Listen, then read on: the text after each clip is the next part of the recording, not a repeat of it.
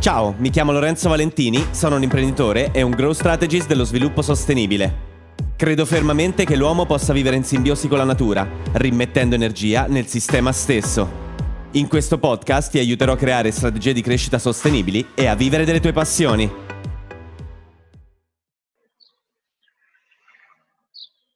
Beh, intanto beh, vi ringrazio allora per essere venuti tutti quanti qui e ora poi aspettiamo magari anche qualcuno, ora intanto noi iniziamo a chiacchierare, perché se no altrimenti poi si fa tardi.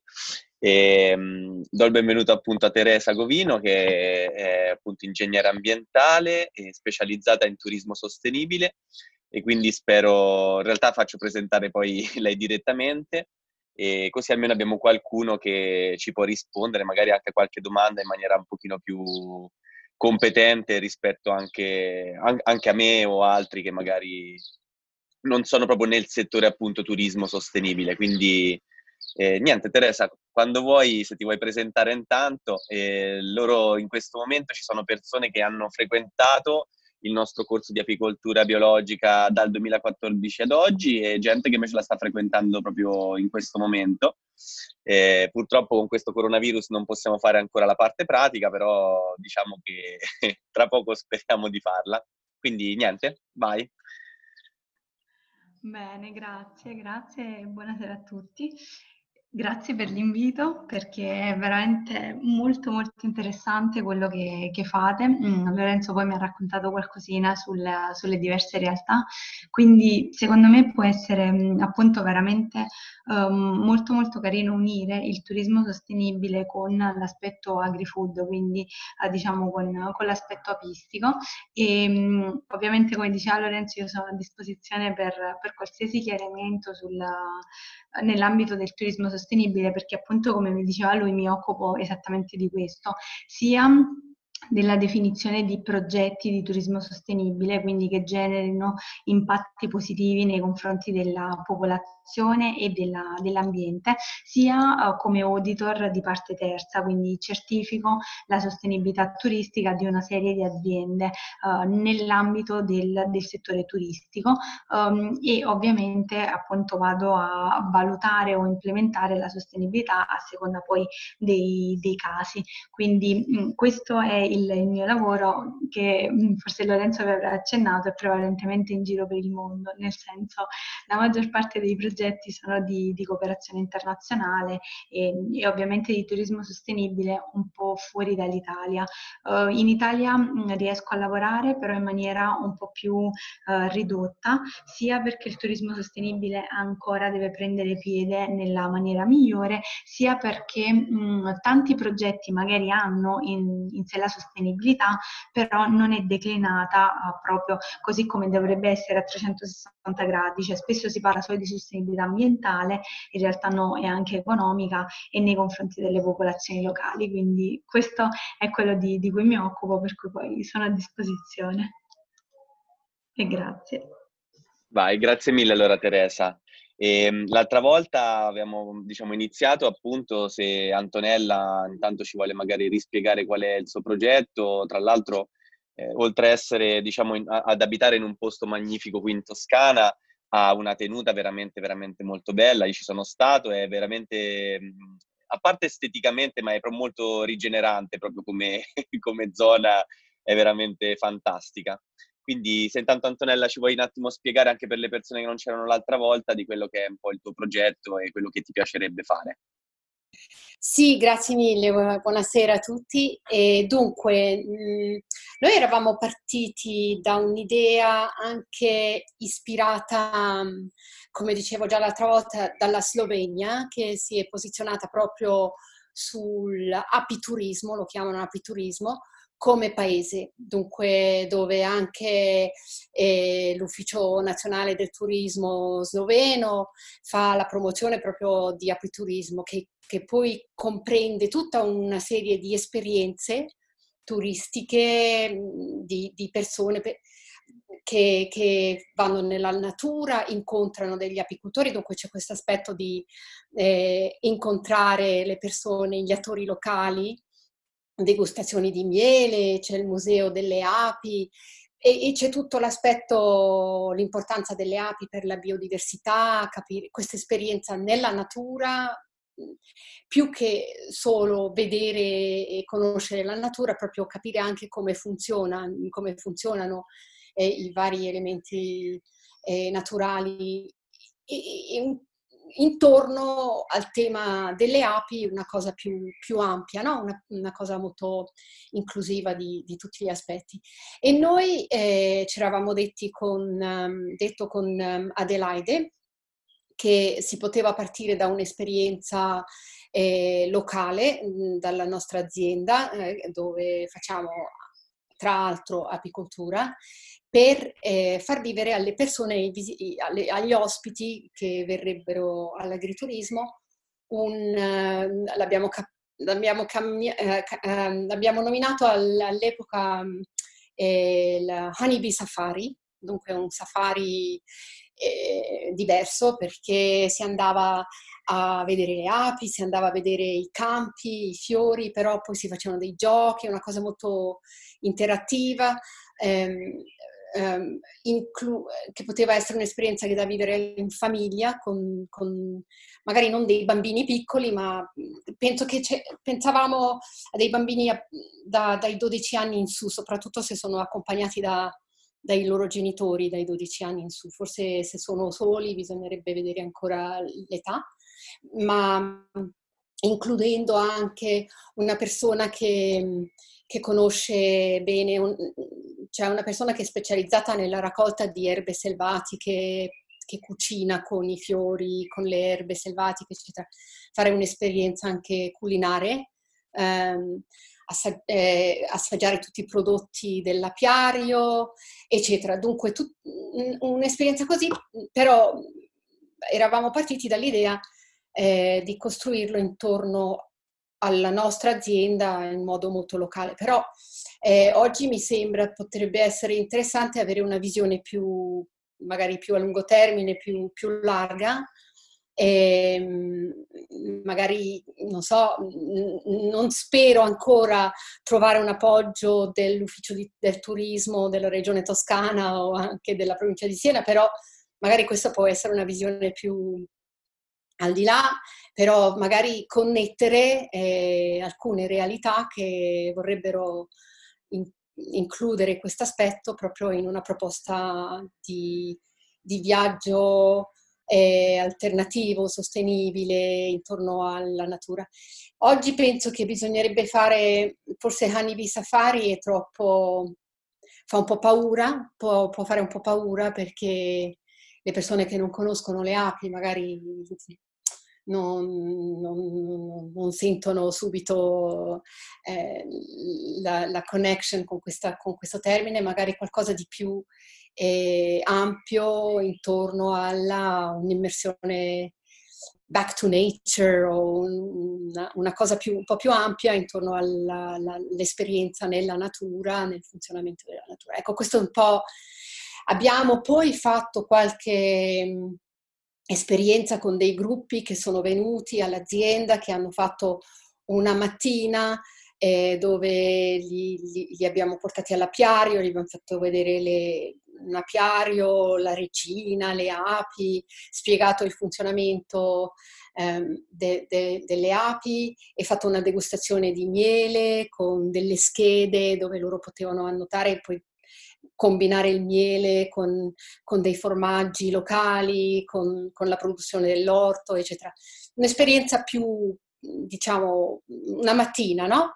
Che però ha funzionato molto bene perché ora questo gruppo che è una scuola di cucina eh, gestita da due americane che fanno mm, circa una decina di, di corsi di cucina all'anno dove portano dei gruppi per una settimana e nel programma di questa settimana ora includono o vorrebbero almeno, adesso quest'anno non sono riusciti a farlo ovviamente, però eh, nel loro programma vorrebbero includere sempre questa mattina di, di, di esperienza con le api perché il feedback del, dei partecipanti è stato molto positivo. Ecco, mh, mm, si diceva l'altra volta, magari eh, secondo me però mh, è da discutere, magari per, invece di pensare ora subito a un, uh, una proposta regionale o, o, o, più ampia, partire da realtà concrete come le nostre e da lì eh, sviluppare qualcosa che potrebbe poi trovare la, posto nell'offerta più, più larga. Grazie mille Antonella. Sì, perché l'altra volta praticamente avevamo parlato, lo dico anche per chi è nuovo e anche per Teresa, praticamente eh, siamo partiti da questo, da questo progetto appunto di Antonella eh, per poi ehm, arrivare a un po' quello che è il discorso del brand territoriale, eh, andando un po' anche a parlare di quello che è stato ed è tuttora il brand anche Alto Adige, che è stato il primo marchio di qualità inizialmente appunto per i prodotti non turistici, ma per i prodotti ah, dell'agri-food, il miele, il vino e le mele sono stati i primi in assoluto a essere certificati. È stato il primo in assoluto perché è stato nel 1976 che hanno immesso il loro, il loro brand praticamente. E quindi l'idea è anche quella di valorizzare, perché diciamo che di solito poi appunto ti passo anche a te la parola Teresa, perché il problema spesso è questo, che io lo vedo anche qui dove vivo io, no? Io sono, come sapete, appunto, io abito ad Anghiari, che è uno dei posti eh, qui in Toscana, che è il, eh, diciamo, bandiera arancione del Touring Club, e, ehm, però il turismo è un turismo fisiologico e tutti quanti quando vogliono, diciamo, aprire anche un bed and breakfast non pensano a, a creare un brand dietro il loro bed and breakfast o il loro agriturismo o dietro la loro eh, diciamo, creare un'identità propria, ma semplicemente attingono da un turismo che è fisiologico. Tra l'altro da noi non è neanche portato, non è un turismo che è stato veicolato da, da, da qualcuno, è un turismo che c'è perché è una zona di passaggio, tant'è che purtroppo la nostra oltretutto è una zona dove, ehm, dove non rimangono nemmeno tanto le persone perché è molto vicina a Firenze e a Siena, è molto comoda, è una zona molto selvatica perché è veramente molto boschiva, bellissima, però eh, non c'è nulla se non appunto Piero della Francesca, che per carità è meraviglioso, però non basta per colmare una settimana o 15 giorni di vacanza. E quindi ovviamente questo, per ritornare al discorso Alto Adige, tu quando vai all'interno del, dell'Alto Adige, se in più hai un brand tuo identitario, puoi in più attingere anche da un brand territoriale, quindi è un, praticamente un circolo virtuoso pazzesco rispetto a, a tanti altri. Cioè io stesso, se dovessi, perché poi ne abbiamo parlato, mi pare, anche con Teresa nella live scorsa un po', cioè se io ad oggi dovessi aprire un bed and breakfast non lo aprirei mai eh, attingendo alla, al turismo che c'è qui in zona, ma creerei un qualcosa che permetta alle persone di venire solo e soltanto perché c'è quel posto che io ho creato. E quindi niente, questo è un po', se tu magari Teresa c'hai da dirci qualcosa, magari in merito anche alla tua esperienza, se, eh, insomma, alla, alle, alla tua formazione. Come no, come no. Innanzitutto il, il progetto che, che, ho ascoltato veramente è molto interessante e immaginavo che poi i feedback fossero stati super positivi perché poi uh, esperienze di questo tipo, oh, super settoriali e verticali, in realtà sono, sono sempre di grande impatto per le persone. E quindi eh, potremmo ragionarci in vari termini. Um, il primo, anche diciamo, tenendo conto di questa situazione post-Covid, forse potrebbe essere legato proprio alla gestione di un progetto. Uh, ne ho visti tanti in, in Slovenia, uh, sempre di tipo apistico, che però uh, fosse all'inizio aperto a diverse realtà. Quindi parlavo es- si parlava lì ad esempio di ONG, scuole, diverse appunto realtà territoriali, quindi non soltanto indirizzato ai turisti. Quindi eh, loro sono arrivati all'offerta turistica, quindi alla definizione del pacchetto turistico in una fase finale, quindi il prodotto iniziale non era appunto l'esperienza di mezza giornata, una giornata con, con le api di diverso tipo, dall'estrazione del miele alla terapia, al wellness, quindi diciamo varie attività, ma appunto ci sono arrivati dopo, dopo averla testata un pochino e come, eh, come appunto si diceva, dopo aver ricevuto un po' di feedback feedback. Quindi forse la strada che io consiglierei in questo momento uh, affinché appunto sia una strada uh, di successo um, considerando proprio il, il momento storico, uh, secondo me è appunto quella legata alla, alla progettazione, coinvolgendo una serie di realtà direttamente e indirettamente legate al mondo del turismo che però poi possano portare alla definizione alla fine dei due anni magari progettuali di un pacchetto turistico già uh, appunto rodato. Il concetto uh, che dicevi tu Lorenzo sulla, sul brand territoriale è importantissimo perché è così in, uh, in, regioni che già hanno lavorato tantissimo sul brand territoriale. Hai fatto il riferimento appunto diciamo di una delle regioni che in assoluto uh, ha, ha, investito soprattutto in politiche e strategie territoriali perché poi è quello il, il, concetto principale cioè non è il singolo che si muove ma appunto sono le diverse autorità i diversi enti che uh, in maniera appunto condivisa operano con delle politiche di sostenibilità. Quindi agire lì uh, un piccolo B&B o un'azienda ehm, turistica o qualsiasi tipo di realtà realtà è facilitato perché nel momento in cui propone un qualcosa uh, di, anche di innovativo in ambito turistico, ovviamente è supportato da tutta una strategia pubblica. Il problema uh, ovviamente uh, si pone lì dove le regioni non hanno ancora messo su tutte queste politiche e la Toscana in realtà non è una di quelle che ha lavorato tanto alla definizione di, di pratiche di sostenibilità.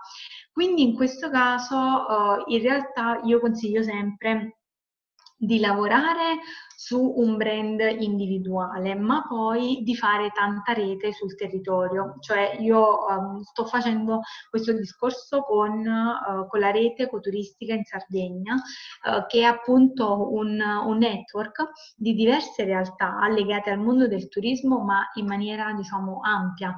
Uh, c'è il B&B, c'è l'accommodation, quindi quella più classica, ci sono le aziende, ci sono le fattorie, ci sono gli artigiani, quindi veramente è un mondo ampio eh, e in realtà definire un brand eh, che sia appunto mh, legato alla rete ha più senso che un brand individuale, perché ovviamente la forza di un brand individuale in una regione che non sta investendo sulla sostenibilità è, è, poco produttivo, diciamo, non, non, consente di raggiungere i risultati sperati. Uh, a livello nazionale, uh, con altri uh, progettisti, stiamo lavorando ad una definizione di un... Mm, di una sorta di certificazione che possa essere etica e sostenibile per tante realtà. Questo però non è ancora presente, quindi non, non lo posso neanche proporre. Uh, quello che invece ho proposto in Sardegna è attuabile in un periodo, diciamo, uh, abbastanza breve, e che è appunto legato ad, una, ad un brand che sia che sia appunto regionale, locale, ma comunque di una rete. Quindi io lavorerei più in queste, in queste ottiche rispetto all'ottica individuale e alla creazione di un, di, un prodotto, di un, prodotto, finale. Ecco, queste sono state le mie esperienze in ambito proprio nazionale che, uh, che mi permettono di dire che questo ha più efficacia, ha più valore rispetto ad altre proposte. Allora, Grazie mille, mia... Teresa. Eh, scusa. Vai, se qualcuno vuole fare una domanda, anzi, volete fare delle domande, assolutamente sì. Vai, Antonella.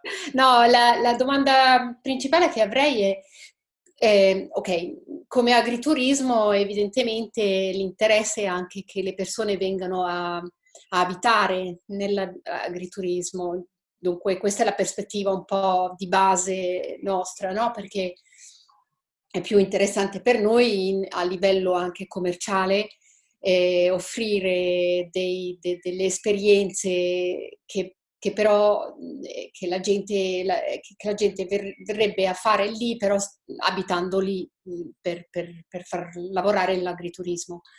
E dunque noi il, il pubblico che si visava era più al momento in cui l'abbiamo pensato era più un, un, pubblico straniero. Io sono svizzera, abito in Svizzera, la mia prima rete è svizzera, dove c'è una grande ehm, già sensibilità, eh, soprattutto con i svizzeri tedeschi, ma anche in Svizzera romanda, anche, anche un po' in Ticino, mm, su tu, tutto l'aspetto ecologia, e, sostenibilità, eccetera. Noi abbiamo, abbiamo, ora un Parlamento, penso in Europa, dei più verdi che, che ci siano, anche se siamo un paese piccolo. Poi eh, l'altro vantaggio è che gli svizzeri, agli svizzeri piace molto l'Italia, molto, eh, e, e hanno anche un potere di acquisto importante. Dunque è un pubblico che e anche cioè, quando parte in vacanza dei mezzi abbastanza importanti. Dunque ci sembrava giusto, però come fare per... Eh, non ho ancora questa esperienza e non ho ancora, questo, non ho ancora trovato il modo in come connettermi a questo pubblico. Cioè ci sono eh, delle piattaforme, ci sono tante piattaforme di turismo ecosostenibile, turismo verde, eccetera, però eh, senza magari cominciare a spendere de, de, nel marketing o negli abbonamenti o nelle eh, subscriptions, eccetera, eh, quali sono, dove sono i punti dove noi ci possiamo connettere con delle realtà che magari non sono necessariamente italiane, ma di un pubblico europeo, diciamo. Ah, può essere anche nordamericano, però oggi come oggi, nella situazione nella quale siamo, pensiamo più che altro europeo, magari nord europeo.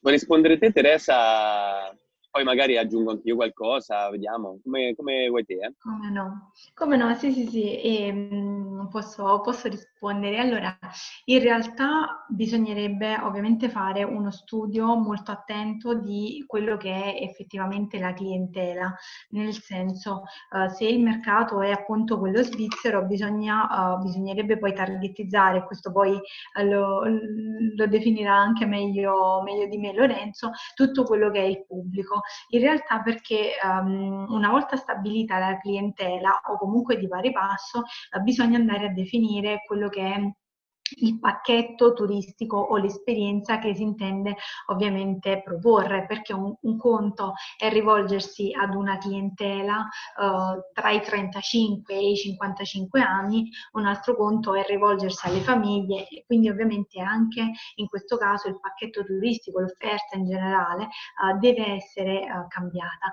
Una volta uh, fatto questo, mh, mm, bisognerebbe poi capire quelli che sono i, mh, i canali attraverso i quali queste persone uh, e quindi il pubblico, magari svizzero in questo caso, acquista. Perché?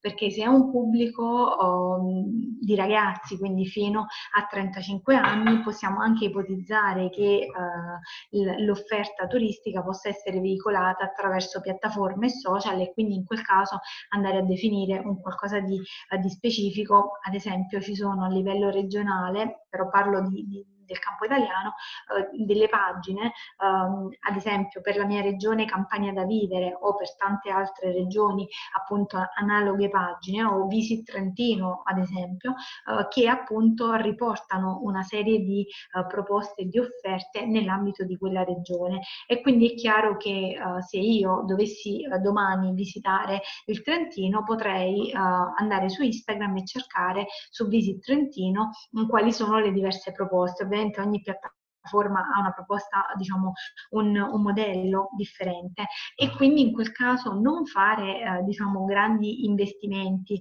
eh, di tipo di tipo di, di, pubblicità, quindi advertising, però ovviamente eh, cercare una collaborazione con, con queste piattaforme ho fatto l'esempio del, uh, di quelle regionali, ma ovviamente bisognerebbe capire effettivamente la clientela e il, uh, la tipologia di canale. Uh, questo può essere un elemento, senza dubbio ora nella fase post-Covid bisogna valutare bene la proposta turistica anche nella, in virtù del, del, concetto di Covid sensitive perché ovviamente diciamo, le persone saranno sempre più attente a questo aspetto. Uh, in tanti cavalcheranno l'onda del Covid sensitive per uh, spingere una serie di, di proposte turistiche che appunto come gli agriturismi consentono di mantenere un certo distanziamento distanziamento, per così dire, sociale. Uh, quindi mh, mm, potrebbe essere anche un momento opportuno per, per, lanciare. Ovviamente sono valutazioni che ora sto facendo così un po' um, in maniera uh, di chiacchiera, ma che poi vanno, uh, vanno, approfondite, però è giusto per lanciare un po' di input. Um, e senza dubbio bisognerebbe capire anche le persone in questo caso la clientela svizzera, facendo un esempio, a cosa è interessata maggiormente, se è interessata all'estrazione del miele o all'aspetto terapeutico al, o all'aspetto del wellness, cioè ci sono tanti, anche questi tanti ambiti, quindi in realtà l'offerta turistica va uh, studiata e, mm, e, targetizzata sulla base del, uh, del, pubblico e anche in questo caso la, uh, la promozione prevederà diversi canali che poi sicuramente Lorenzo ci, ci racconterà bene um, sulla base del, della clientela perché senza dubbio una persona diciamo che si rega in vacanza e, e ha tra i 55 e i 70 anni, senza dubbio utilizzerà canali differenti dal, dal ragazzo o, o appunto dalla, dalla famiglia. Quindi tutto, tutto, va targetizzato e la rete mh, mm, può essere definita. L'ultima cosa in relazione alle piattaforme di turismo sostenibile. Purtroppo eh, non esistono piattaforme di turismo sostenibile che consentano di inserire eh, delle proposte turistiche esattamente come quella di cui parlavamo. E, e questo è il motivo per cui diciamo, io insieme ad altri ragazzi stiamo lavorando appunto ad una definizione di piattaforma. E, mh, ce n'è una però fa riferimento solo alle strutture turistiche, non al pacchetto legato o offerto, quindi questo è un po', è un po la visione, la, la realtà del, del, turismo sostenibile, giusto per dare un po' di input. Però sono, Vai, sono... grazie mille. Grazie mille Teresa, fantastico, veramente precisa e, e dettagliata. E qualcuno vuole fare una domanda in, in, ambito, cioè in questo, riguardo questa cosa? Potete farla direttamente anche attivando il microfono. Eh?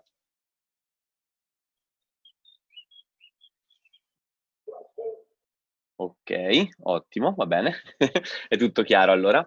E, ehm, diciamo che quello che dice Teresa lo condivido appieno, nel senso che mh, il segreto un po' di qualsiasi attività in realtà è il fatto del puntare a un target molto ben specifico e il non aver paura a essere veramente specifici nel, nel, nel, nella costruzione di, di, questo target. Io già vi, vi avevo parlato ad alcuni eh, di voi, quelli che stanno facendo il corso adesso, che io eh, praticamente ho, sto creando appunto un corso eh, di imprenditoria e mh, mm, all'interno ho inserito un videocorso legato al, a, in particolare a un tipo di struttura che sono dei family hotel resort che sono praticamente dei, degli hotel per famiglie, se vogliamo. Eh, poi vabbè, ci sono, diciamo, resort, ci sono tantissime tipologie diverse in realtà. In Italia uno dei più famosi è il Cavallino Bianco, e c'è il Sonvies, c'è Uber, ce ne sono tantissimi veramente insomma, veramente strutturati bene. E lì, se uno vuole veramente andare ad imparare come si fa branding, deve proprio andare all'interno di uno di questi, anche se non ha figli, perché è veramente pazzesco il come riescano a mm, connubiare quello che è il loro branding, quindi la loro identità, che è veramente, veramente forte. Cioè loro hanno costruito tutto quanto intorno a un target specifico quindi mh, in questo caso le famiglie, le famiglie poi di un certo target, perché come ho detto comunque ad alcuni di voi, eh, un, diciamo che una settimana in delle, delle, peggiori momenti dell'anno costa intorno ai 2.000-2.500 euro. Quindi per due o tre persone, anzi tre persone poi via, perché poi con un figlio almeno in genere uno lì ci va. Quindi eh, sono comunque delle, dei pacchetti che non sono per tutti, per intenderci. Però diciamo che hanno costruito tutto quanto intorno proprio a quelle che sono proprio le problematiche, a risolvere le problematiche del, dei propri clienti. Io questo lo, lo dico e lo ribadisco spesso perché è un concetto che non è tanto del vecchio mondo, chiamiamolo così. Cioè nel vecchio mondo si ragionava io apro un'azienda, propongo e poi vediamo se qualcuno arriva. In realtà eh, adesso si struttura in maniera completamente differente, si crea un'identità, un'identità che è un po' una, eh, diciamo, un connubio tra ciò chi sei, ciò che sei bravo a fare e quella che è la tua clientela. Quindi di fatto stai facendo una differenziazione anche rispetto proprio ai tuoi competitor. E, ehm, e, quindi andare a puntare proprio rispetto alla differenziazione che tu, che tu porti a delle persone che sono simili a te eh, e simili alla tua proposta formativa eh, o proposta, diciamo, pacchetto, eh, in questo caso turistico, eh, in cui ci sono, diciamo, degli elementi che sono costruiti proprio sull'identità. Quindi, di fatto, eh, qual è poi la, la potenza ulteriore dei family hotel che troviamo, per esempio, in Alto Adige, che poi la maggior parte sono lì, eh, è dovuto proprio al fatto che lì hanno oltretutto un territorio che gli fa da, da spalla al loro brand eh, personale, chiamiamolo così adesso. Quindi il mio consiglio è esattamente lo stesso che dice un po' Teresa, cioè quello comunque di costruire un brand personale e di fare rete. Tra l'altro esistono, come ho già detto l'altra volta, delle, eh, la città delle api, la possibilità di diventare città delle api, e in realtà, secondo me, il bello un po' de- delle api è che è un qualcosa che magari nessuno ne sa niente in realtà, cioè tu, tutti ne sanno qualcosa ma poco, però tutti hanno a cuore le api perché gli è stato detto che appunto le api se muoiono scompariamo anche noi e quindi diciamo che tutti quanti cominciano ad avere un po' di pepe al culo come si dice. E quindi mh, oltretutto è un animale appunto che produce veramente tantissime cose cioè noi alla fine utilizziamo tutto del, de, delle api utilizziamo il miele, utilizziamo la cera la cera tra l'altro è stata fondamentale fino a che non è stata scoperta l'energia elettrica quindi eh, cioè, praticamente fa parte proprio del, della storia dell'uomo, se vogliamo. E ehm, la pappa reale, il polline, la propoli, utilizzato anche a volte anche un po' troppo eccessivamente come antibatterico, perché sì, funziona, ma fino a un certo punto, insomma.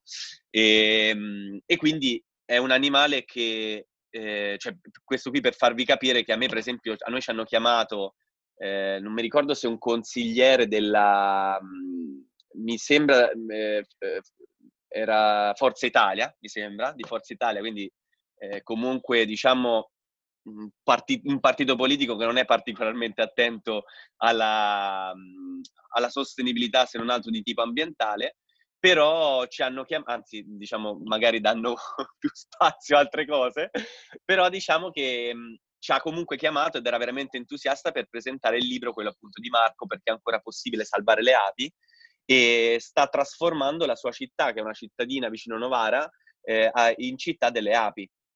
Quindi poi questo proprio significa che comunque le api alla fine è un qualcosa che unisce anche se vogliamo un pochino tutti, anche persone che sono un po' meno attente.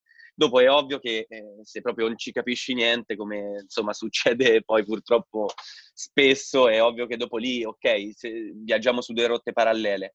Però le api è una proposta formativa sicuramente allettante. La cosa più importante, si ritorna al nome dell'Onibi Safari, è che il nome deve essere costruito ad hoc per la clientela che tu hai di fronte. Quindi questa è la cosa più importante in assoluto. In realtà anche il naming è molto, molto importante. Eh, nel mio blog lorenzovalentini.com c'è proprio un articolo e anche un video che parla proprio di questo, come scegliere un nome efficace, perché in realtà tutto ciò che voi andate a costruire all'interno della vostra azienda, proprio a livello eh, visivo, uditivo, qualsiasi cosa utilizza i sensi, ehm, deve essere costruito in base alla vostra identità che poi è quella dei vostri, diciamo, è l'identità che poi è, è un connubio di quella dei vostri clienti, se vogliamo. Se avete delle domande, vai Antonella, sì sì. Eh, scusate, no, ancora io. Capisco questo, no? Del fatto che bisogna studiare il pubblico e che bisogna cercare ehm, di, di, di, connettere con il pubblico e quello che a loro interessa. Però e mi sembra anche che si possa vederlo in un altro modo, cioè generare un interesse per delle cose che magari alle quali non pensavano, cioè ap- aprire in modo abbastanza sorprendente era quello un po' l'obiettivo anche del Honeybee Safari, perché chi va a fare un safari in Italia? Cioè non esiste il safari in Italia, invece sì, potrebbe, perché safari vuol dire viaggio, eh? Safar, safar in arabo vuol dire viaggio e eh, safari è un viaggio nella natura. Questo magari forse non tutti lo... Cioè c'era l'idea di dire mh, sorprendiamoli, ehm, ehm, cioè, svegliamo la curiosità, mm, cerchiamo magari di, di, di, parlare anche all'aspetto più di avventura, di, di chi ha voglia di, fare un'avventura, ma forse un po' troppo. Però c'è anche questo aspetto, cioè non solo parlare sempre la lingua di chi c'è dirgli le cose che stanno aspettando, ma magari sorprenderli e attirarli con qualcosa di più sorprendente. Poi avevo una domanda a, a, per Teresa. Quando dici che non esiste una piattaforma turistica per offrire questo tipo di esperienza, tu parli dell'Italia o parli proprio non esiste in Europa, non, esiste, non, l'hai, non l'hai vista in nessun contesto? Scusate se prendo sempre io allora, no, no, no, ok, assolutamente. Ehm, allora, se posso rispondere intanto alla prima, poi Teresa ti lascio la parola. Ehm, allora, in realtà il discorso legato al sorprendere le persone è un qualcosa che in base ai lavori insomma, che faccio con imprenditori, sia grandi che piccole aziende, eh, una delle cose più difficili da accettare da parte dell'imprenditore è quella di, del cambiare un, un target ben specifico di persone perché eh, in realtà quando tu ti differenzi, eh, ora è un discorso che anche lì c'è un articolo sul mio blog, è più facile spiegarlo, diciamo così, ve lo potete andare a vedere, che parla proprio del mercato, della differenziazione. Però il problema è che se tu vuoi anche andare a prendere un certo target di persone, eh, devi dargli un qualcosa che comunque già conoscono. Non si può andare a stravolgere quello che è la loro visione, se vogliamo, del, della, della vita e oltretutto dipende sempre da che punto sei della tua azienda. Cioè, ehm, faccio un esempio, ehm, in una fase iniziale di, un, di un'azienda, eh, quando tu ti differenzi, eh, ti devi ancora costruire, diciamo, un, una brand awareness, no? Cioè costruirti una, eh, un, un, un, nome, se vogliamo, un'identità forte dietro il tuo brand. Quindi, eh, prima di tutto, devi dargli un vero cambiamento però capire qual è il cambiamento che loro vogliono. Cioè, le, questo gliel'ho detto, l'abbiamo detto più spesso anche con Teresa delle, riguardo delle live, cioè riguardo proprio le persone che cosa acquistano. Le persone acquistano una versione migliorata di loro stesse, acquistano un loro upgrade, acquistano o un cambio di status quo o un rimanere nello status quo. Quindi bisogna capire che cosa vogliono, qual è il loro, loro, il loro cambio. Poi dopo eh, possiamo offrirgli appunto questa, questo cambio nella maniera più efficace ed efficiente possibile. Dopo il discorso legato, ma io voglio prendere anche altri tipi di persone, ok, benissimo, eh, però per farlo bisogna andare a costruire un altro tipo di comunicazione, questo ne abbiamo parlato proprio l'altra volta nell'ultima live.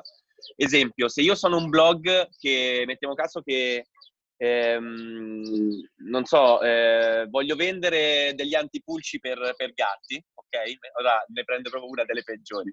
Antipulci per gatti, benissimo. Ci sono le, le persone che già hanno il problema, sanno già di avere il problema della, delle, delle, pulci per il gatto, perché magari se le sono trovate, a il gatto comincia a prudersi, le trovano magari sul materasso e già, e, e già sono pronte all'acquisto ok? Quindi lì il tuo, il, diciamo, il tuo marketing, se chiamiamolo così, nemmeno il branding, proprio il marketing, è forse nel, nella fase più, eh, tra virgolette, aggressiva, nel senso che nella fase più... non c'è manco troppo bisogno di, di andare lì a spiegare chissà cosa, comprami e, e ti compro perché ce n'ho bisogno.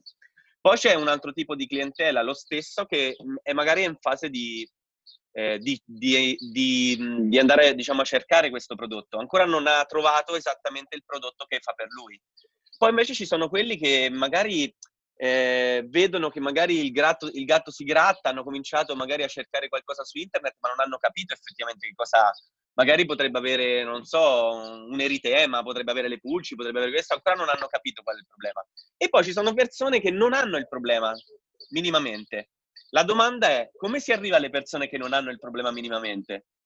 Per esempio, andando a creare dei contenuti che sono molto distanti da quella che è alla fine l'antipulci, ma magari parlare per esempio del benessere del gatto o parlare un articolo che parla del benessere degli animali, per esempio, in generale. Perché questo? Perché nel momento in cui ti vanno a leggere il tuo articolo, il tuo, i tuoi contenuti, possono essere video, può essere qualsiasi cosa, tu a un certo punto li hai aiutati a comprendere una parte della realtà e quindi le persone hanno maggior fiducia in te, soprattutto se poi avranno il problema. Perché poi a un certo punto, cavolo, il mio gatto effettivamente adesso, dopo due anni, ho letto questo articolo, ah, il mio gatto si gratta. Fammi un po' vedere e ti ritrovo e dico, ah cavolo, vedi, lui mi ha, mi ha aiutato un po' di anni fa, io ho, ho, capito che gli animali, aiutare gli animali fa bene, eccetera, eccetera. Ora la sto banalizzando veramente a dei livelli vergognosi e tra l'altro sto anche registrando questa live. Eh, però diciamo che mh, il succo è prima di tutto puntare alle persone simili. Bisogna puntare agli early adopter, all'innovator, perché se no altrimenti il bello diciamo di tutta quanta, c'è proprio una... Poi Teresa ti lascio la, la, la parola, eh, scusami, io lo sai che chiacchiero. Ehm, praticamente c'è un grafico che praticamente è il grafico, se vogliamo, della, dell'attenzione, della vendita, no? Che inizialmente eh, ci sono gli early adopter, che nella fase iniziale poi diventa praticamente una, una, un po' come la curva dei contagi del Covid, e cioè praticamente al centro ci sono quelli che sono, è un po' la massa, la massa che sono i primi, eh, quindi i primi che comprano, e poi la massa che sono, eh, diciamo, i ritardatari. E poi c'è proprio la, la fine del, della coda che sono proprio i stra ritardatari che comprano soltanto quando tutti hanno comprato e forse anche lì nemmeno compreranno mai puntare agli early adopter. I primi sono gli innovator, poi gli early adopter e poi ci sono la massa che è divisa tra i primi che comprano e poi i secondi. Che cosa significa puntare agli, agli innovator e gli early adopter? Significa puntare a delle persone che porteranno la tua voce agli altri. Questo significa a costo zero mentre se tu punti alla massa, la massa, cioè, allora, diciamo, partiamo dal fatto e dalla, dall'idea che le persone odiano i cambiamenti. Tutte le persone odiano i cambiamenti, anche gli innovator li odiano. Però noi dobbiamo andare a puntare alle persone che più di tutte amano i cambiamenti, soprattutto se tu offri un prodotto stratosferico, se tu vuoi offrire un prodotto fantastico.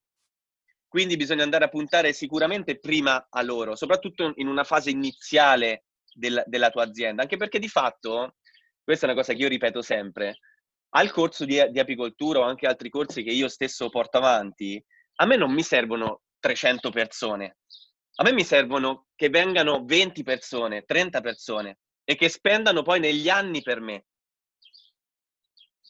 Quindi di fatto noi siamo abituati a pensare sempre nei grandi numeri, ma tu pensa se venissero da te eh, 10 persone che spendono, so, 1000-1500 euro per, eh, mettiamo anche 2000, 2000, ora io sto sparando a caso, eh, 2000-2500 euro per una settimana come fanno magari ehm, il, il Sonvais o il Cavallino Bianco in Alto Adige. Cioè loro perché costa così tanto il Cavallino Bianco, costano così tanto? Perché quando tu vai lì vivi un'esperienza che di fatto ti cambia la, la, la, la vita e l'esperienza, è esattamente ciò che tu vorresti. Cioè, ti faccio, fa, faccio questo esempio e lascio la parola a Teresa. Io quando, mh, se tu vai eh, in un family hotel, eh, ho potuto anche sentire tante famiglie su questo, ehm, uno dei problemi più grandi che hanno è il senso di colpa quando, di, di, del non poter, cioè del voler stare da soli, genitori, quindi divertirsi, sfogarsi, e, e, e divertirsi senza loro figlie e questo però li fa sentire in colpa. E quindi qual è il problema?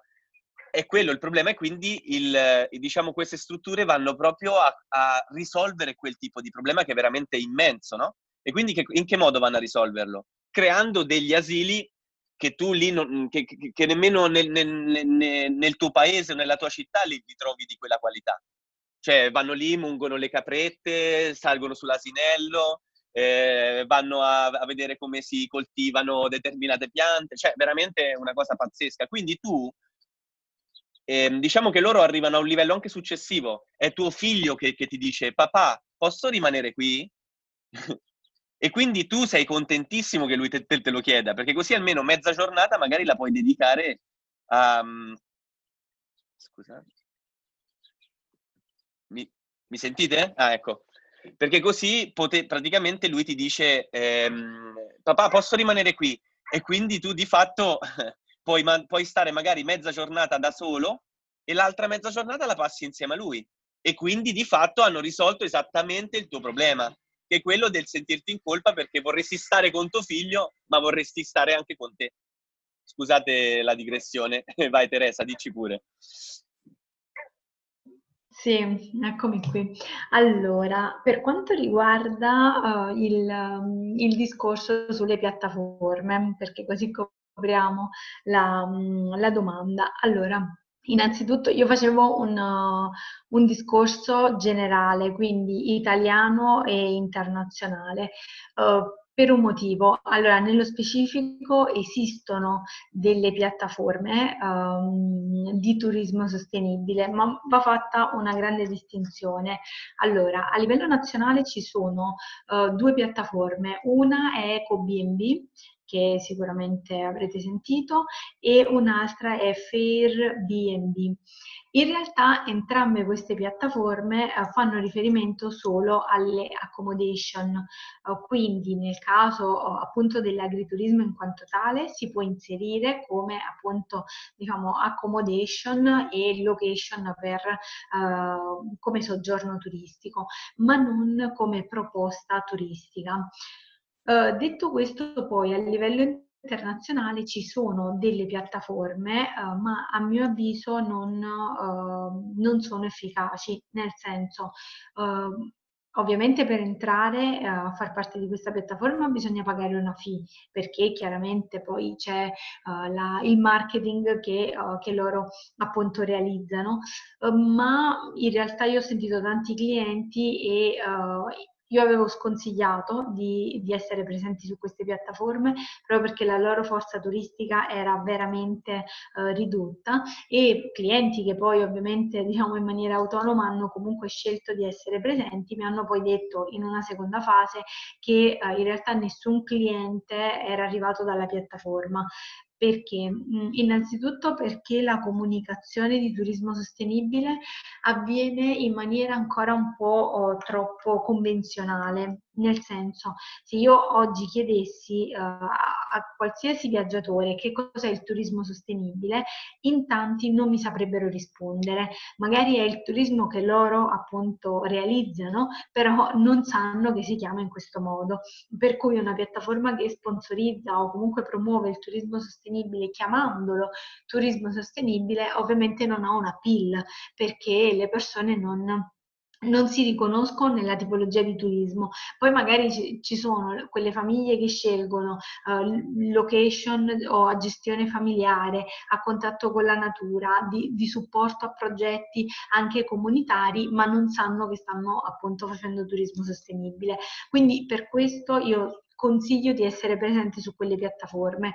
Ovviamente poi si può tentare e uh, ci sono appunto varie piattaforme, c'è ad esempio Opineo uh, che è una piattaforma, ma se io guardo guardassi i canali Instagram, giusto per fare riferimento al target uh, della nostra età um, o un po' più grande, in realtà l'ultima pubblicazione è ferma al 2018, quindi beh, si, si, può tentare, però comunque io non penso oh, abbia, abbia, risultato e poi in realtà me l'hanno anche confermato questo. Poi ci sono delle piattaforme a livello, ehm, potremmo dire, istituzionale, quindi c'è una piattaforma gestita uh, dalle Nazioni Unite, un'altra piattaforma gestita da Euromed, quindi nella zona del Mediterraneo con un progetto ehm, finanziato dalla comunità europea che in quanto istituzionali hanno veramente una PIL pari a zero, nel senso che nessuno di noi andrebbe a scegliere una vacanza eh, facendo riferimento a una proposta turistica fatta dalle Nazioni Unite, che è un organismo che nella nostra eh, diciamo, mente è legato a tutt'altro aspetto. È chiaro che poi loro si occupano anche di turismo sostenibile attraverso un'agenzia che è la UNVTO però detto questo, diciamo, anche io come viaggiatrice, quindi come utente, faccio riferimento a questa piattaforma più per progetti di natura istituzionale che non per proposte turistiche. Quindi i canali, eh, secondo me, non sono quelli idonei. Um, quindi questo era il motivo per cui io facevo riferimento a, a, delle altre pagine che magari con il turismo sostenibile non hanno troppo a che fare uh, e quindi era quel discorso che faceva Lorenzo, diciamo, della terza categoria di persone, quindi che sono un po' lontane dal problema, quindi non sanno cosa sia il turismo sostenibile, ma uh, vogliono magari viaggiare e quindi potrebbero essere interessati. Detto questo, però, uh, come appunto diceva anche Lorenzo, non è il primo target di riferimento, perché magari su forse 100, non so, giorni di pubblicazione o 100 persone che visualizzano, effettivamente poi uno sarà il lead generato, quindi uno sarà il cliente che effettivamente arriverà. Quindi questo è il motivo per cui eh, ancora non, dico che non siamo pronti per sponsorizzarlo attraverso delle piattaforme di turismo sostenibile. Io ho collaborato con una eh, che ha, ha, sede nei Paesi Bassi. Um, ma che però non ha avuto grande, eh, grande successo, nel senso, uh, secondo me l'errore più grande è stato quello di proporre uh, pacchetti turistici differenti, cioè si andava dalla vacanza dal safari ecosostenibile luxury in Kenya, ad esempio con, con, i Masai, con la popolazione, quindi diciamo anche a carattere mh, etnico e comunitario, al B&B piccoletto nel, nel borgo, diciamo, diciamo anche poco conosciuto e quindi chiaramente volersi aprire ad un target così ampio non, non ha dato, non ha permesso di ottenere i risultati richiesti. Queste sono le eh, le piattaforme. Quindi in maniera un po' diciamo semplice avevo detto non esistono, esistono però hanno tante lacune che per me è come se, eh, se non esistessero io e i miei clienti non, non le consiglio mai. Ecco, questo. Sai anche cos'è che... Mm, innanzitutto grazie eh, Teresa. Eh, mm. la, la, la, cosa che, mm, che secondo me no, parecchie istituzioni non comprendono, anche che io conosco, anche per esempio io conosco molto bene alcuni canali sindacali, il problema è che puntare a tutti non permette oltretutto di valorizzare effettivamente chi hai, chi veramente crede nei tuoi valori. Cioè, se io eh, faccio un esempio anche rispetto a questo, scusate che, ecco, rispetto anche a questo mh, mm, eh, Zoom, no? Che è dedicato alle persone che hanno frequentato con noi il corso. Ovviamente farlo per tutti, anche persone, mettiamo, che non credono assolutamente nella sostenibilità, eh, ovviamente non valorizza chi invece ha, dei, ha delle ideologie come la vostra, per esempio. E questo è assolutamente deleterio poi nel lungo periodo. Oltretutto, vi dico dei dati sem- semplicissimi, acquisire una nuova persona costa eh, dai 7 alle 9 volte più che curare dei clienti che già hai. 7-9 volte più. Pensate che i tempi di attenzione sono di 8 secondi a persona e sono in diminuzione. E, ehm, e quindi immaginatevi che eh, più o meno diciamo un messaggio per essere ehm, cliccato, no? per cliccare diciamo su una call to action sembra che ci voglia che questo messaggio debba essere visto dalle 10 alle 14 volte da un cliente. Quindi, eh, che cosa significa? Che i tempi di attenzione sono bassissimi. Quindi puntare su un target che è già, diciamo, caldo, che non vuol dire poi solo su quello, assolutamente, come ho già spiegato, poi bisogna anche ampliare, no? Perché sennò ti, ti togli poi tutto il resto. Però puntare su chi già ha i tuoi valori, la tua percezione, perché poi è una questione soltanto di percezione, no? Cioè se tu pensi che eh, un libro costa, qual è il budget di un libro che noi potremmo spendere? Sto parlando di un libro così di lettura, magari so, dagli 8 ai 20 euro. Se io vendo lo stesso libro come un videocorso, a quanto lo posso vendere?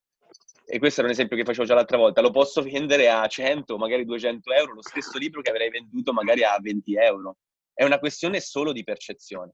E quindi se tu per esempio a me mi dici eh, Lorenzo, ehm, oppure io dico mm, eh, mi compri il mio miele biologico? Eh, sì, ma quanto costa? Eh, costa boh, 10 euro a vasetto, è un pochino caro, insomma, non va bene, eh, de qua de là. Eh, evidentemente non abbiamo gli stessi valori, o, o, o non mi sono spiegato bene, o evidentemente non abbiamo gli stessi valori. Non è che lui, scusate il termine, è uno stronzo, è che non, mi, è che non parliamo la stessa lingua. Quindi è molto importante riuscire a comprendere chi parla la nostra lingua e puntare agli early adopter. Ovviamente puntare agli innovator, agli early adopter, gli devi dare il cambiamento, ma che cosa serve poi fondamentalmente questo cambiamento? Per dirlo agli amici, perché poi noi siamo dei, dei sistemi adattivi quindi eh, diciamo siamo dei sistemi complessi adattivi, quindi siamo profondamente relazionali, no? E quindi quando io compro un qualcosa è anche per dirlo agli altri. Che so, oh, lo sai, ho mangiato, eh, oppure che so, sono stato, parliamo di turismo, sono stato da Antonella, ho avuto questo, questo fanti- ho potuto toccare con mano le api, ho aperto questa quest'arnia, è stato fantastico, pensavo che mi, ave- che mi avrebbero punto, invece eh, ho, è stato un feedback completamente diverso. Eh, poi mi sono fatto un bel bagno in piscina, c'era tutto quanto il bosco intorno, veramente cioè, a questo serve, è quello, ed, è, ed, era quello in un certo senso il cambiamento che loro volevano, no? Eh, che a volte, ripeto, è anche il cambiamento passa attraverso lo status quo, quindi lo status quo a volte noi vogliamo un mantenimento del nostro status quo, siamo contenti di quello che abbiamo e vogliamo mantenerlo.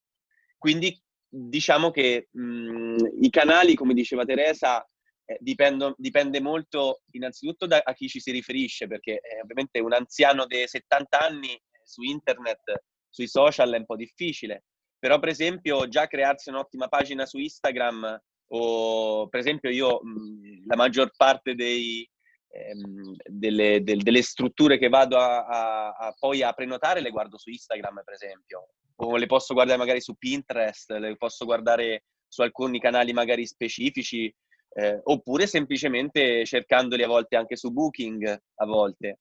Eh, se magari cerco qualcosa, poi dipende sempre un po' che tipo di vacanza anche ci piace fare. Io amo molto, per esempio, il campeggio, però poi dipende un po' da, da, da, da chi siamo, insomma, per intenderci.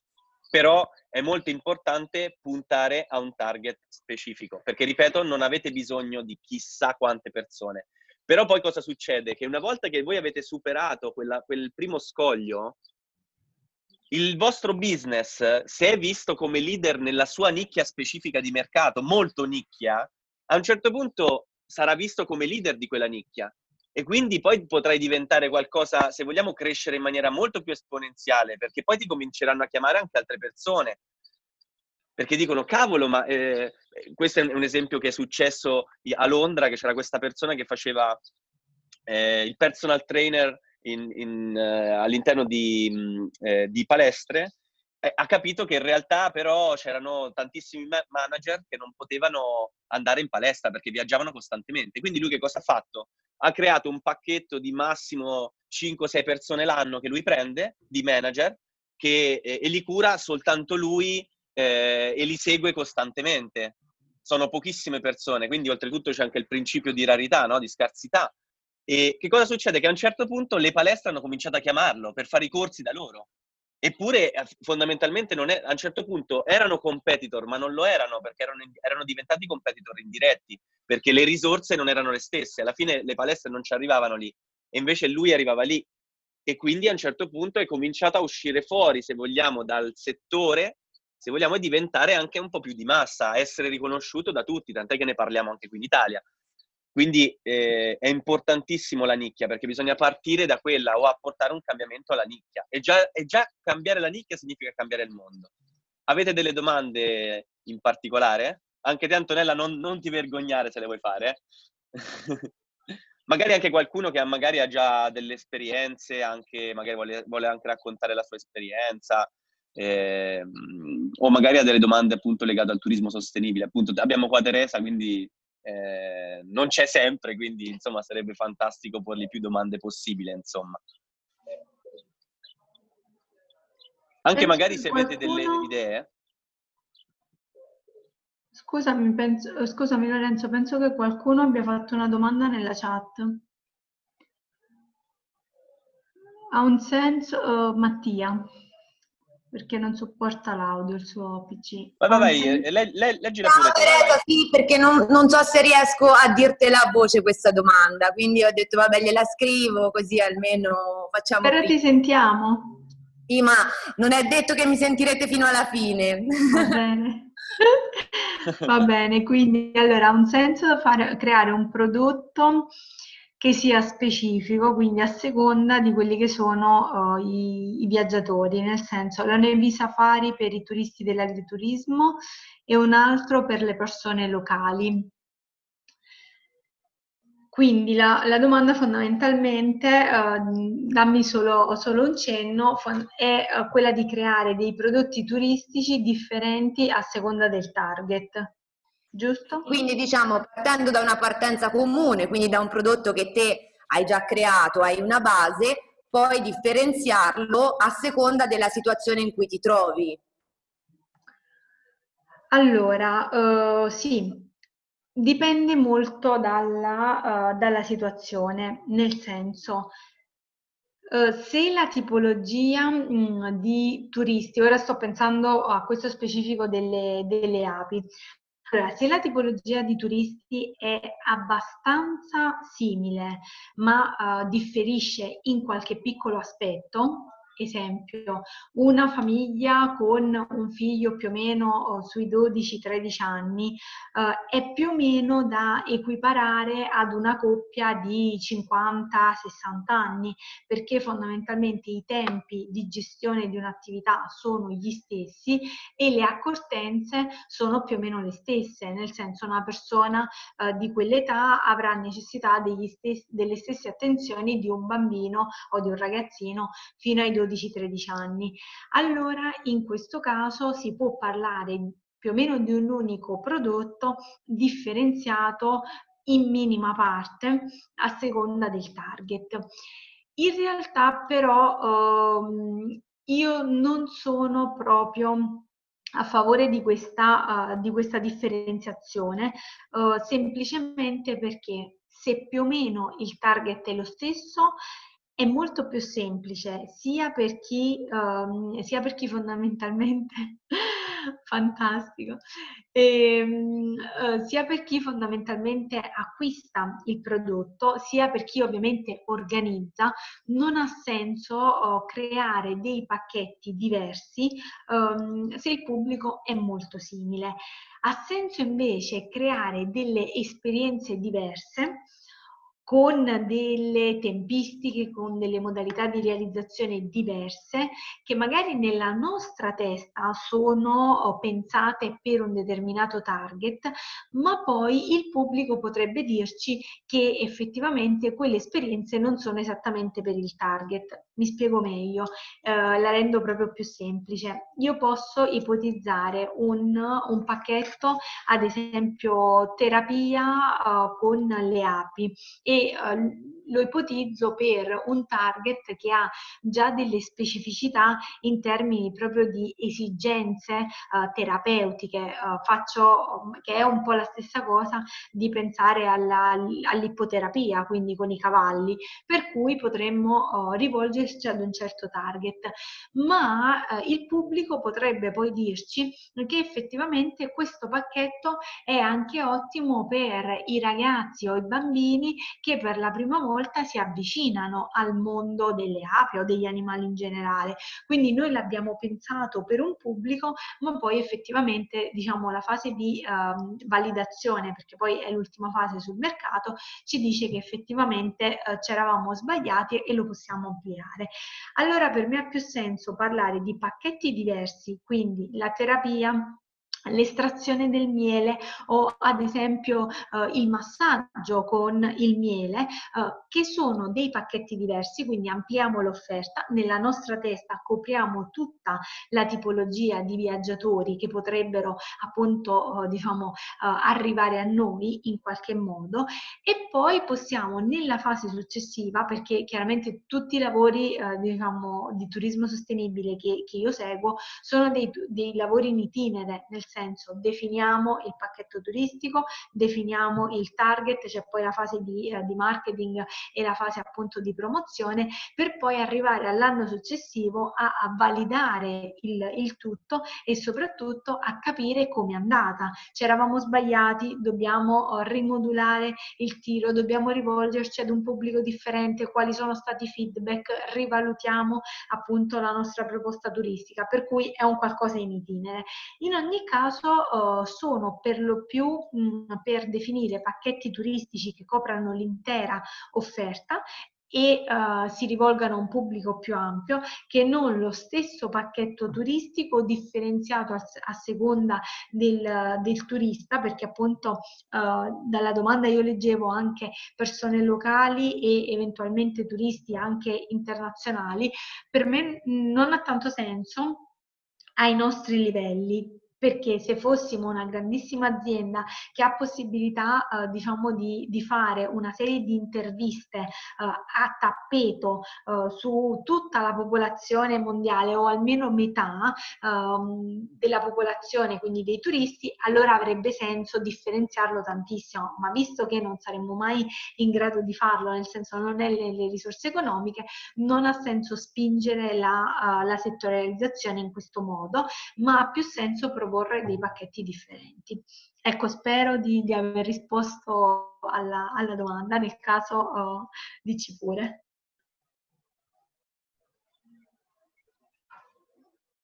Ok, grazie, grazie mille. Ottimo, ottimo. E, mh, penso che infatti questo che sta dicendo Teresa, eh, insomma, lo condivido proprio in toto, nel senso che il, il, vi dovete sempre ricordare che questa parte di cui sta parlando Teresa si chiama, mh, diciamo, ottimizzazione del, delle risorse. E fondamentalmente voi avete all'interno del vostro, cioè voi state creando un ecosistema quando create comunque un'azienda, no? E, e in primis l'identità, ricordatevelo sempre, in primis l'identità, infine i prodotti, alla fine proprio totali vengono creati i prodotti, quindi prima l'identità, poi vengono ottimizzate le risorse in base a quell'identità ok? Creando dei prodotti ad hoc anche per quella identità lì. E a quel punto, se, se abbiamo fatto un, buon brand positioning, il marketing sarà praticamente un qualcosa di assolutamente fisiologico, perché sarà talmente tutto preciso e, e pulito che dobbiamo soltanto che accogliere, come ha detto giustamente Teresa, i feedback che abbiamo avuto e performare, quindi migliorarli poi nel tempo, perché questo è fondamentale. Eh? Cioè si basa sul fallimento costante la, la, la nostra esperienza dobbiamo imparare assolutamente dai, dai, nostri sbagli e dai nostri fallimenti, è l'unico modo che abbiamo per imparare. Ehm, diciamo che quindi che cosa significa quello che ha detto Teresa, il riassunto totale, anche se è stata strachiara e precisa? Significa semplicemente che più cambi target e più è difficile ottimizzare del, delle risorse. Io questa è una cosa che dico sempre perché poi nella sostenibilità, no? io dico sempre che la sostenibilità è, è, un mindset, è un concetto, diciamo, è, un, è, una mentalità, che è una mentalità del non sprecare, no? cioè dell'ottimizzare sempre, se vogliamo, ed è anche poi che ha i valori dentro un po' anche, che sono quelli della tolleranza, se vogliamo, anche oltretutto. Ehm, secondo me il non sprecare significa quindi progettare, e se tu progetti per un target specifico, tu stai creando un qualcosa che, ehm, come voi sapete, in natura, eh, quando c'è dell'energia, diciamo che l'energia non può essere distrutta, no? ma va, deve essere diciamo, portata da, da un corpo all'altro e durante questo spostamento di energia c'è dell'entropia. Cosa significa entropia? Significa che ha una, diciamo, una predisposizione al caos, a disperdere questa energia, no? E più noi in realtà utilizziamo in maniera efficace, andiamo a puntare su delle relazioni, quindi specifiche, perché se tu non, non parli eh, con persone che hanno valori simili, non puoi crearci delle relazioni profonde. Quindi andare invece a parlare con persone con cui puoi effettivamente eh, crearci una relazione profonda, è questa la vera sostenibilità, rimetti energia nel sistema stesso. Cioè tu ciò che crei, che è la tua forza lavoro, i prodotti che vai a creare, tutta l'energia che metti, ti ritorna in che modo? In relazione. Questo significa eh, essere, secondo me, sostenibili, perché riduce al massimo gli sprechi. Vi immaginate se voi doveste puntare a tutti quanti? Cioè sarebbe una, un, uno spreco di... Tant'è che inso... eh, lo sta dicendo la natura stessa. Le aziende che ad oggi puntano a tutti stanno chiudendo le aziende che non hanno in mano gli strumenti di progettazione, gli strumenti di comunicazione stanno chiudendo. Perché? Perché non riescono più a essere efficaci ed efficienti. Stanno utilizzando le stesse strategie che funzionavano 30-40 anni fa e le stanno adoperando adesso. E questo è il problema. E quindi invece puntare a un target specifico, come dice appunto Teresa, ti permette di ottimizzare tutto per quel target lì. Esattamente tutto per quel target lì. Questa è una cosa che io ho già detto nella scorsa live che abbiamo fatto, dove praticamente dicevo, se tu hai un bed and breakfast e punti a tutti, su cosa pubblicizzerai quel bed and breakfast? Fondamentalmente, che ne so, sulla bella vista che avrà, su qualche cosa che c'è luo- nel luogo, eh, punterai su un qualcosa che può essere ca- bello, ma fondamentalmente se punti a tutti dovrai far scadere la tua comunicazione, perché per andare bene a tutti non puoi dire cose importanti, devi dire cose ovvie. E quindi la stessa cosa quando tu vai a proporre un prodotto. Se io propongo un prodotto per le famiglie e per i lavoratori, io ho un bed and breakfast, ci vengono, ci vengono gli sportivi, i lavoratori e, e, le famiglie, ognuno non troverà mai ciò che ha esattamente bisogno. E questo è il problema. E quindi non andrai veramente ad apportare un cambiamento nella loro vita. Correggimi Teresa se sbaglio. No, no, no, assolutamente, mm, è corretto, lo approvo tutto e, e lo sottoscrivo. Mm, in realtà uh, questo in relazione a quelli che sono i prodotti uh, di turismo sostenibile o in generale i prodotti turistici è, è perfetto. Uh, se invece poi ci, ci riallacciamo a quella tematica di cui parlavamo prima, della progettazione, quindi diciamo proprio quella che poi in realtà è, è quella sulla quale hanno, hanno puntato in Slovenia, perché in Slovenia appunto, uh, come, come, si diceva, si parlava di un, di un brand, di un marchio appunto um, a livello di paese, quindi sloveno, uh, e poi una serie di politiche implementate dalle autorità locali, per cui il singolo si è mosso grazie alla forza di tutti gli altri. Allora in questo caso la progettazione si può rivolgere a, a, ad un pubblico più ampio, ma chiaramente come, uh, come diceva Lorenzo è l'obiettivo che è differente, cioè con la progettazione noi non stiamo proponendo sul mercato un prodotto turistico uh, specifico e ben studiato a seconda del nostro target, ma stiamo proponendo un, uh, un, una serie di attività a seconda poi di quelli che saranno gli stakeholders, quindi tutte le persone uh, che, che prendono parte e sono interessate al processo. Stiamo proponendo un'attività che li possa includere e li possa avvicinare a noi non stiamo vendendo un, un, prodotto perché in quel caso diciamo, il nostro corrispettivo economico viene dalla gestione del progetto, quindi un progetto ipotizziamo, partecipiamo a un bando eh, X della regione o, o della comunità europea, eh, la comunità europea finanzia il nostro progetto e in quel caso tutta la gestione delle attività eh, è nient'altro che la rendicontazione di tutto quello che è il nostro flusso di cassa e verrà pagata da chi sta finanziando il progetto. Quindi in quel caso noi stiamo realizzando delle attività per attirare una serie di stakeholders, quindi facciamo riferimento alle scuole, facciamo riferimento anche a viaggiatori, ma in quel caso noi non stiamo proponendo un qualcosa, diciamo, di spendibile sul mercato. E questo è come ha operato la Slovenia nei primi anni.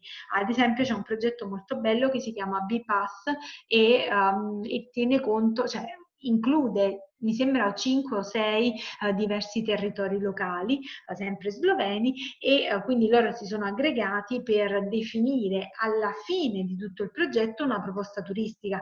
Quindi prima si sono rivolte a ONG, associazioni locali e vari altri stakeholders sempre sloveni um, e alcuni internazionali e alla fine di tutto questo hanno definito una proposta. Quindi uh, in realtà la Slovenia sta lavorando in maniera molto molto seria a partire dal uh, 2000, comunque diciamo non sono neanche die- dieci anni, più o meno sono otto anni.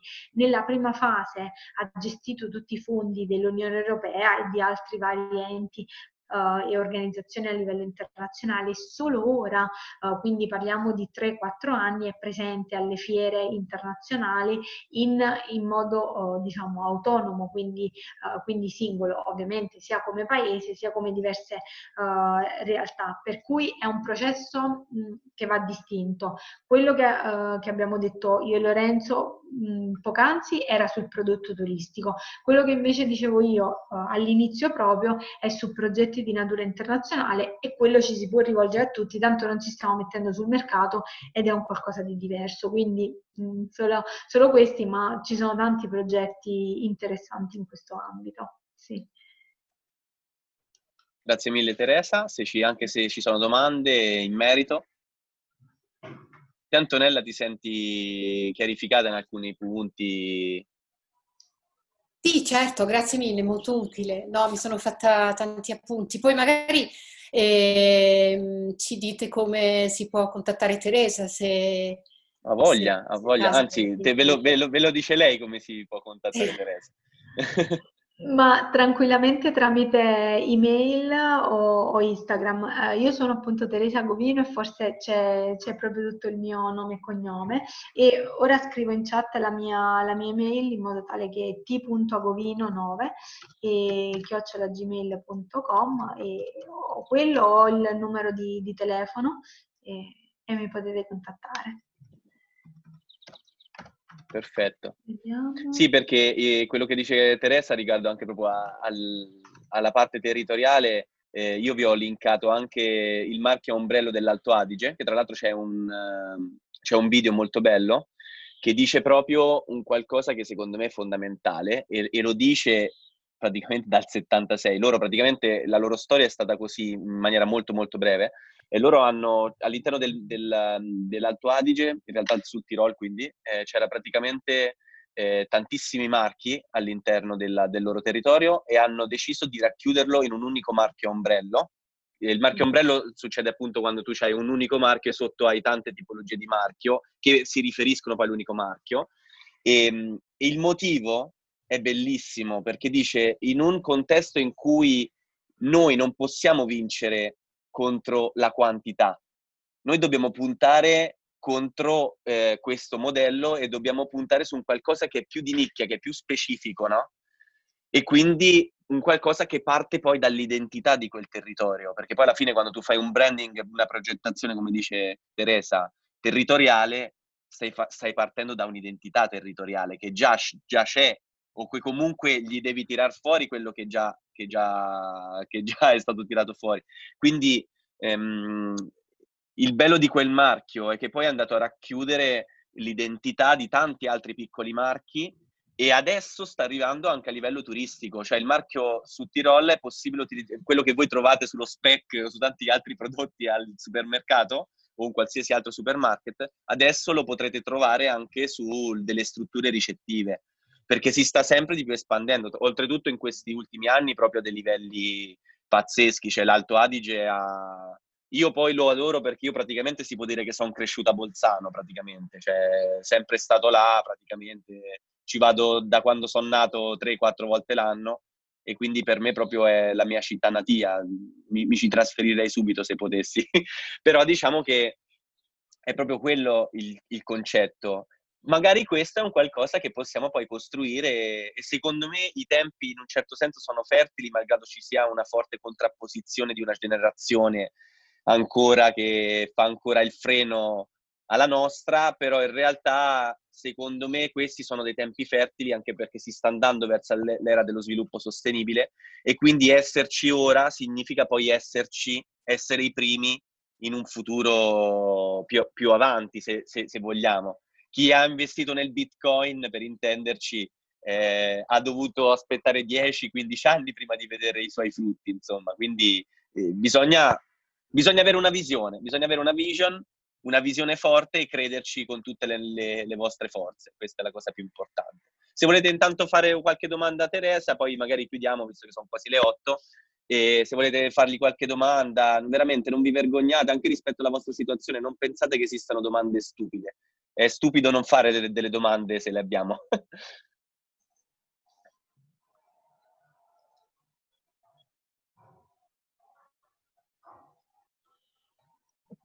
Se posso dire una cosa? Certo. Mi sentite?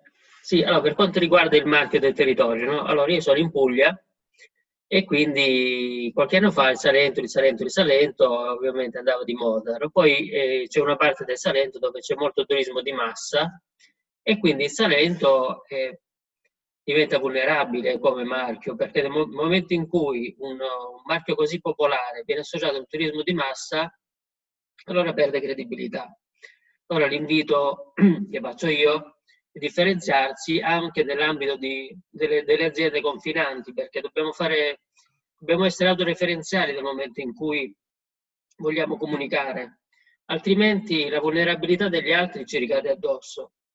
e quindi insomma io mi sto organizzando appunto per l'ospitalità rurale, spero tra qualche mese di essere operativo, però ho sempre impostato tutto su un'identità personale, un'identità aziendale, appunto nella ricerca di un agroecosistema, eh, in modo tale che ci sia una filosofia di conduzione da spendere, da... bisogna essere credibili alle, agli occhi delle persone, a prescindere. Poi si produca miele o si produca altro non è importante. L'importante è che le persone abbiano un senso di familiarità, di fiducia e, e siano accolte con, e abbiano anche la possibilità di provare anche delle emozioni, di sapere cose che magari non si aspettano, perché nessuno conosce da vicino il mondo di, di un'azienda agricola, ad esempio.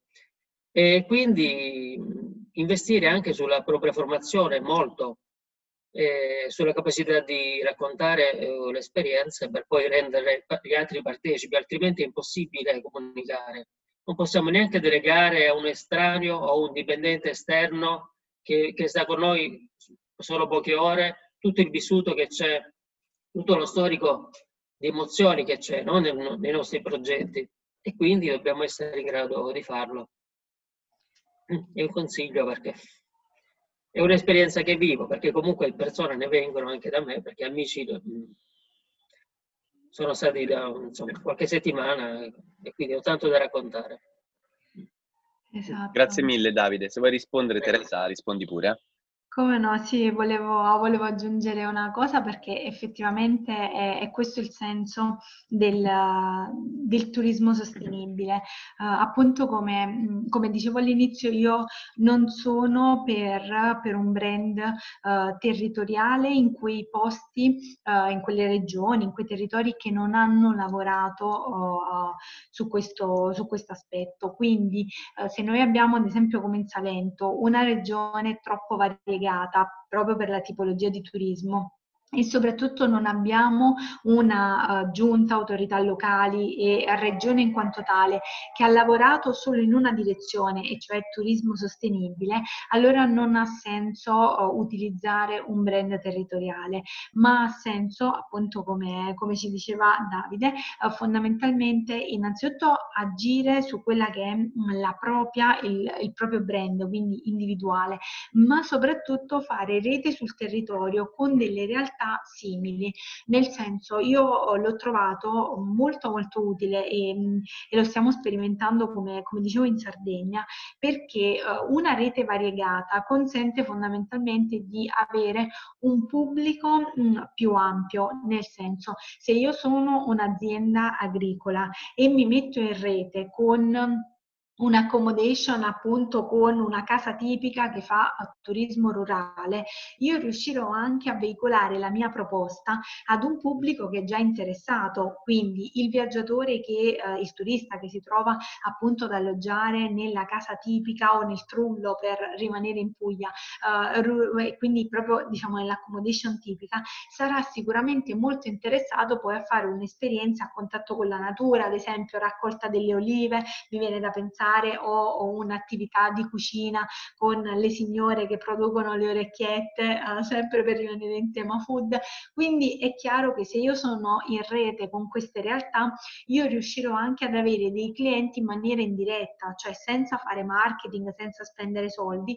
Io già sono in rete, per cui quei clienti che arrivano lì, magari il 50% arriverà anche da me. Quindi la rete che ad esempio noi stiamo costruendo in Sardegna è una rete basata su principi di sostenibilità ben definiti, cioè non entra chiunque nella rete, questo è un elemento importantissimo perché eh, se poi entra l'accommodation che dice di essere appunto di, di occuparsi di turismo sostenibile e poi eh, non, non, si occupa di eh, progetti territoriali, eh, il, il, personale non è locale, eh, la gestione non è a chilometro zero, in quel caso ne perde la rete eh, e ovviamente ne perdono diciamo, i singoli appartenenti. Quindi la nostra selezione, se così si può dire, ma mh, mm, più che altro diciamo il, l'iniziale uh, step proprio per entrare nella rete è uh, una, una, valutazione di turismo sostenibile uh, che facciamo singolarmente per ogni, per ogni struttura.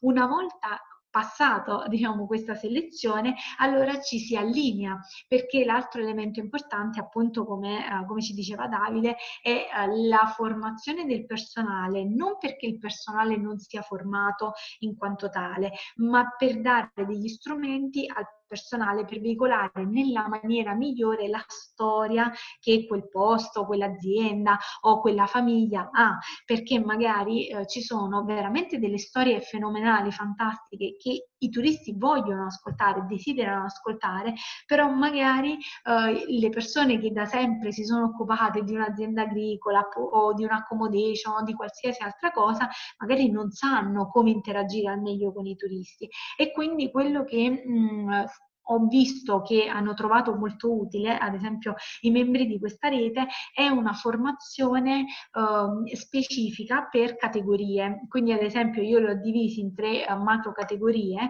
eh, perché ci sono le aziende agricole, ci sono le accommodation, ci sono le guide ambientali, quindi ci sono tante persone, le ho divise in categorie più o meno complementari, simili e per ognuno di loro ho, ho fatto una formazione specifica, perché ad esempio c'è l'albergo, il B&B che alla fine di tutto desidera avere la certificazione di turismo sostenibile e allora in quel caso vanno tutti diciamo formati in quel senso, perché avere la certificazione è un iter, è un processo oh, molto ampio. Ci sono sono invece gli altri che vogliono semplicemente raccontare la loro storia nella maniera migliore e quindi vanno uh, formati sullo storytelling, quindi come uh, raccontare uh, e veicolare. Ci sono altri invece che hanno dei pacchetti turistici che però vogliono um, rendere più appetibili al pubblico, perché è chiaro che il turismo esperienziale, così come viene definito, ha delle caratteristiche diverse a seconda poi delle, di chi lo, lo, riceve. E quindi magari c'è il ragazzo o il, il, bambino che avrà bisogno di un racconto e di un approccio differente senza però minare a quella che è la genuinità e uh, l'identità delle persone. Perché io punto tanto su questo, cioè i turisti oggi ricercano un'esperienza che sia autentica. Se io mi reco in Puglia e trovo la stessa esperienza che trovo in Trentino, allora non c'è differenza. Invece no, l'esperienza è proprio fatta da quella realtà. Per cui eh, la formazione è differenziata a seconda delle persone e concordo assolutamente con, con quello detto da, uh, da Davide che appunto eh, diciamo va, va, fatto un investimento su se stessi in termini di formazione e del personale, perché il personale, eh, anche se è parte della famiglia, va comunque allineato perché l'esperienza turistica deve essere poi un'esperienza a 360 gradi.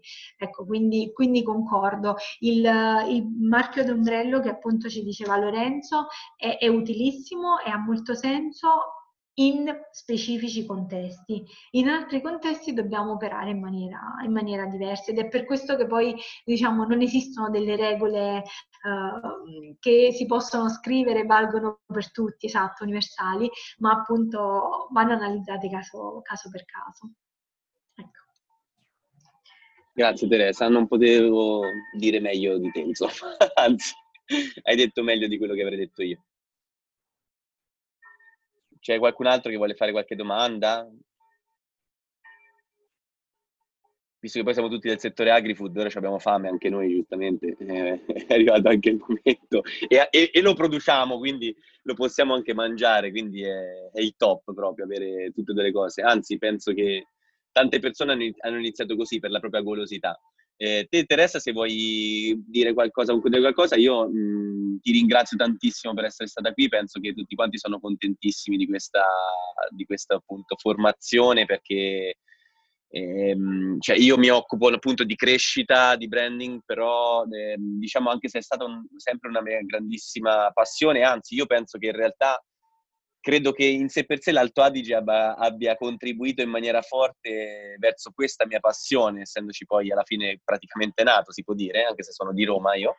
Eh, però diciamo che mh, il branding è qualcosa che per me è, è spettacolare perché rappresenta proprio appunto la nostra identità. E quindi ti ringrazio per essere stata qui, per averci dedicato appunto il tuo tempo e per, per essere sempre così precisa e, e chiara su tutto. E perciò niente, ti ringrazio se vuoi dire qualcosa per concludere poi chiudo, se non avete altre domande ovviamente. Eh.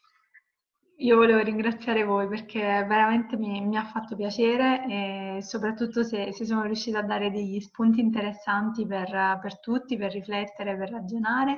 Sono disponibile, Lorenzo lo sa, per, per qualsiasi altra chiacchierata, ci sono, e, e, anche per assaggiare i vostri prodotti una volta che saremo in giro.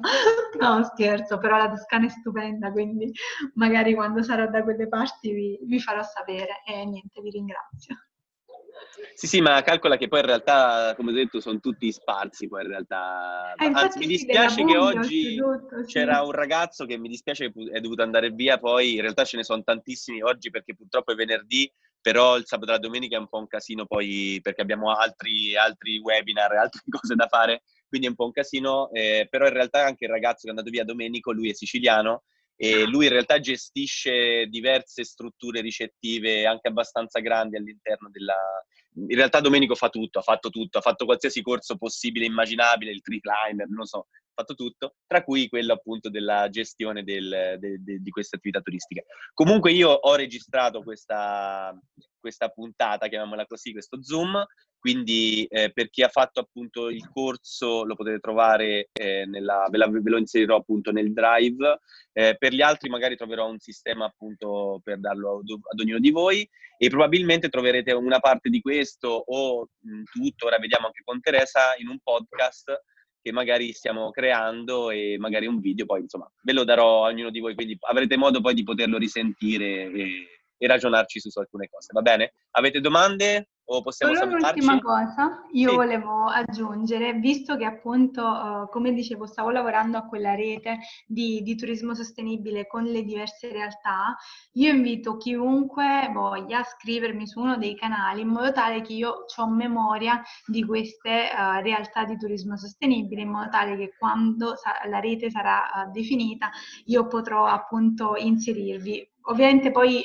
farò riferimento sempre a Lorenzo, però non, non sì, potrò sì, ricordarmi ma... di tutti, quindi... Ma anche caso... no, non c'è problemi, non, non, non mi offendo assolutamente. Poi, poi scrivetemi per, per il riferimento. E niente, grazie. Mi devo fare un giro per tutta l'Italia perché siete sparsi, quindi io parto dal sud perché sono di Salerno, come si sente, campana, e farò un giro. Ottimo, ottimo. Bene. Avete altre domande? Ok, ragazzi, allora buona serata a tutti, grazie mille a Teresa e un abbraccio, dai, ci sentiamo presto, ci vediamo presto. Grazie. Ciao, ciao a tutti. Ciao, ciao belli, ciao ciao. Ciao.